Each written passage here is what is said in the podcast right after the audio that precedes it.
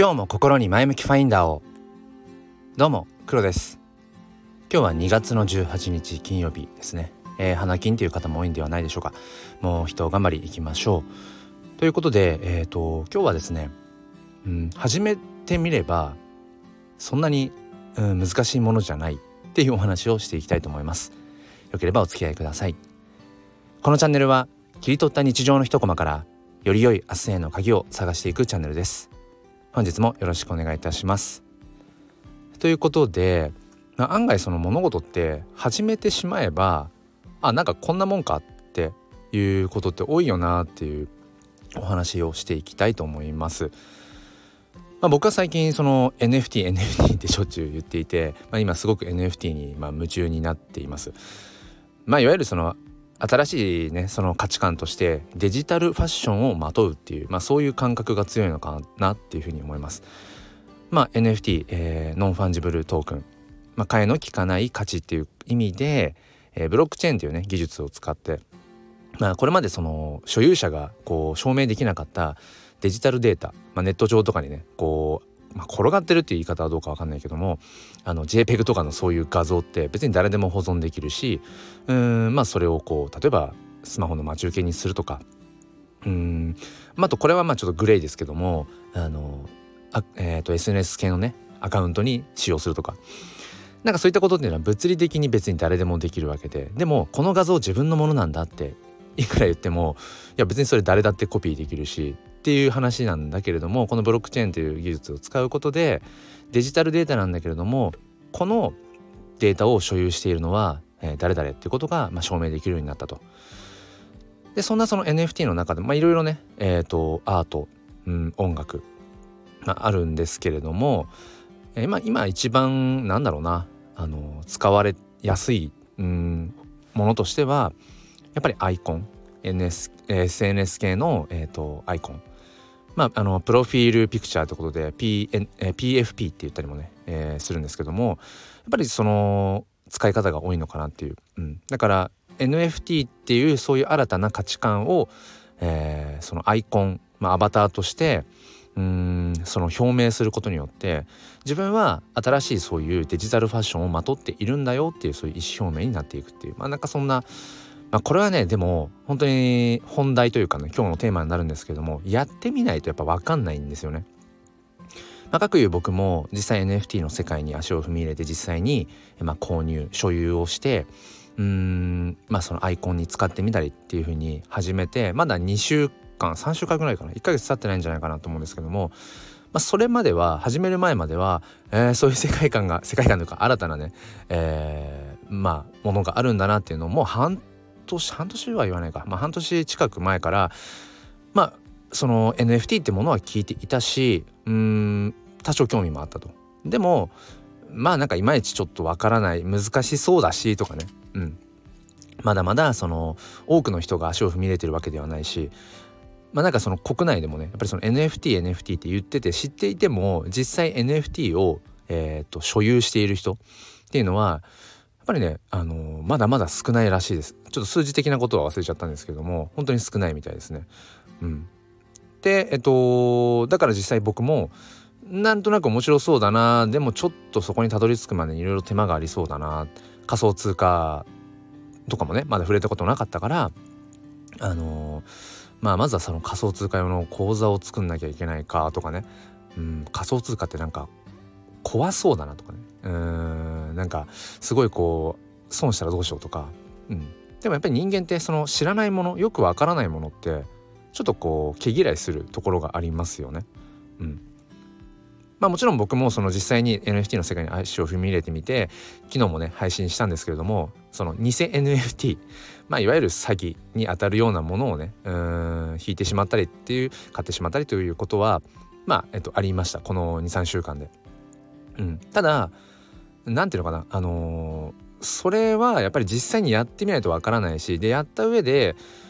まあもちろんねそのすごい悔しいしうんなんかふざけんなよっていう思いもあるけどもえっ、ー、となんだろうじゃあ次なんか同じような思いをしないためにはどうしたらいいだろうかってやっぱ勉強しますよね。どうやったらその偽 NFT を見極められるようになるんだろうかあなるほどその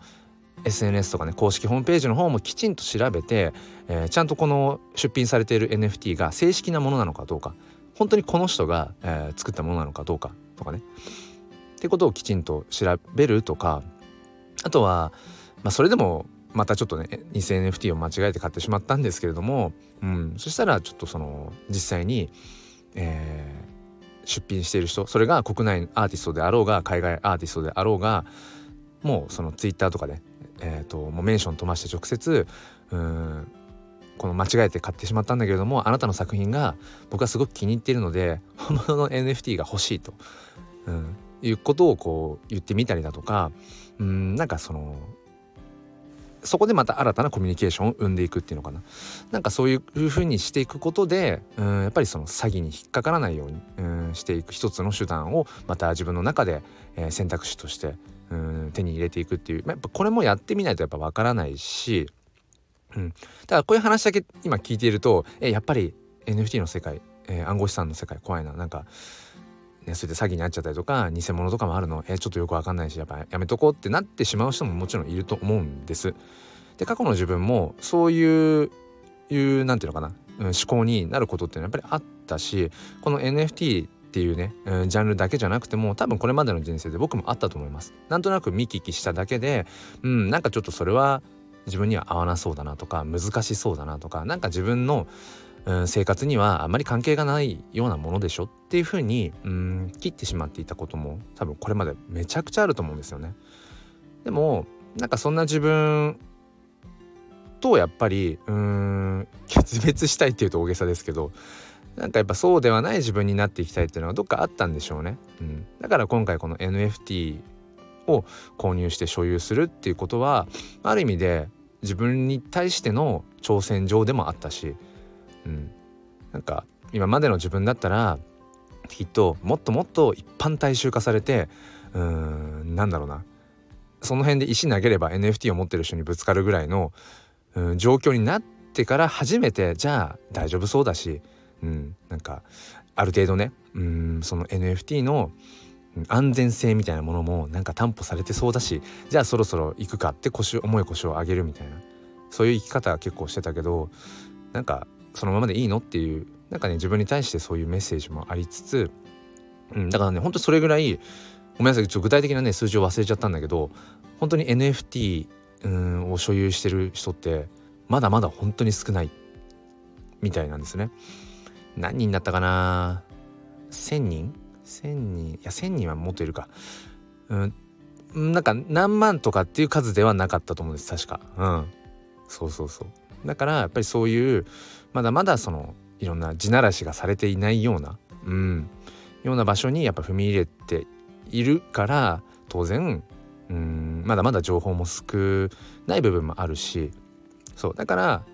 その決してネットリテラシーとかねマネーリテラシーが高いわけではない自分が、まあ、なんとかその NFT 購入に至るまでの道のりっていうのをまあ手順にしてねあのノートの方で書いてみたりだとか。うん、なんかそんなことをしてみたり、まあ、これも多分全部自分への挑戦状新たな自分をやっぱり見つけていくための一つなんだろうなって。だからそこに来てその NFT を所有し、えー、買って所有したものをアイコンにする。SNS とかのアイコンにするっていうのはやっぱりすごくそこに意味とか哲学があるんですよね。やっぱり結局自分にとってはの NFT アイコンっていうのはそんなこれまでの自分よりもやっぱりもっとより自分が思うような豊かな人生を歩むための自分になっていきたい。そんな自分のこうまた新たな一歩として、えー、その NFT を買って所有した。でそれをうんアイコンとしてアバターとしてまとうんだっていう。なんかそこにやっぱり哲学みたいなものが生まれるしこれっていうのは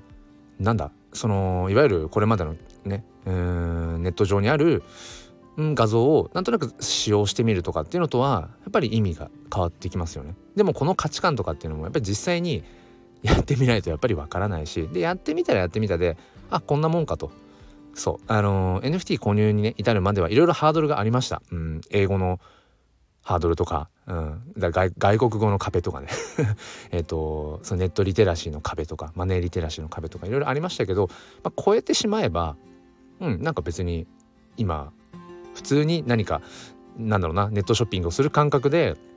うん、あの NFT を購入することはねもう全然できるしもちろん金額的なものはねあの本当にピンキリだしまあ NFT で安いって言ってもやっぱりある程度のなんだ信憑性があるもの、うん、っていうのになってくるとやっぱり5,6,000円とかっていうのはいくしね。決して安くはないかもしれないけれどもうんなんかやっぱそこに挑戦していくっていうところが僕はやっぱり NFT に夢中になっている一つかなと思いました。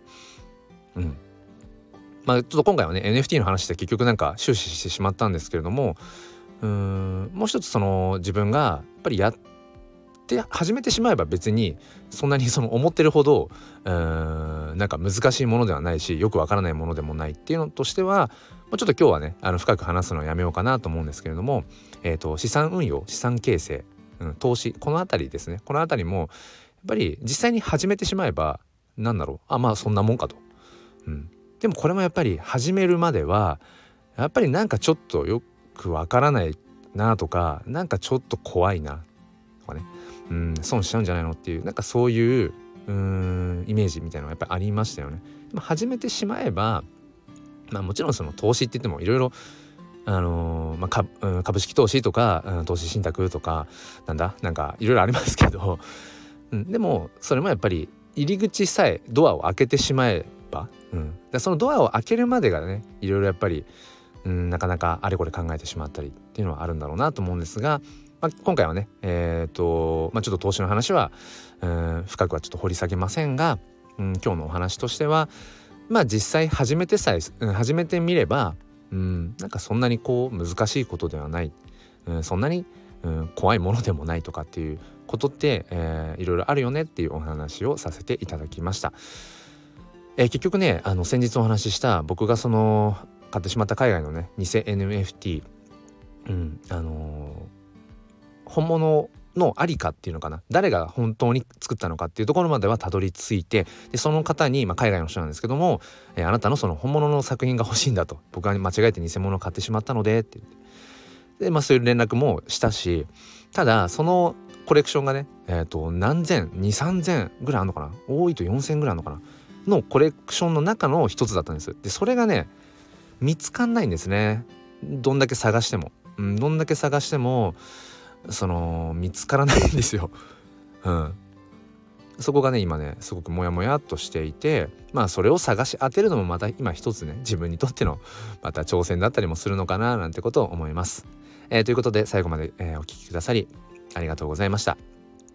えー、前向きファインダーチャンネルでは、えー、放送用のサムネイルの制作を承っております。えー、また、えーと、本編でもね話しましたけれどもノートの方で、えー、初心者の、え、NFT の買い方っていうものを、え、まとめていますのでご興味がある方は説明欄の方からチェックしてみてください。ということで今日も心に前向きファインダーをではまた。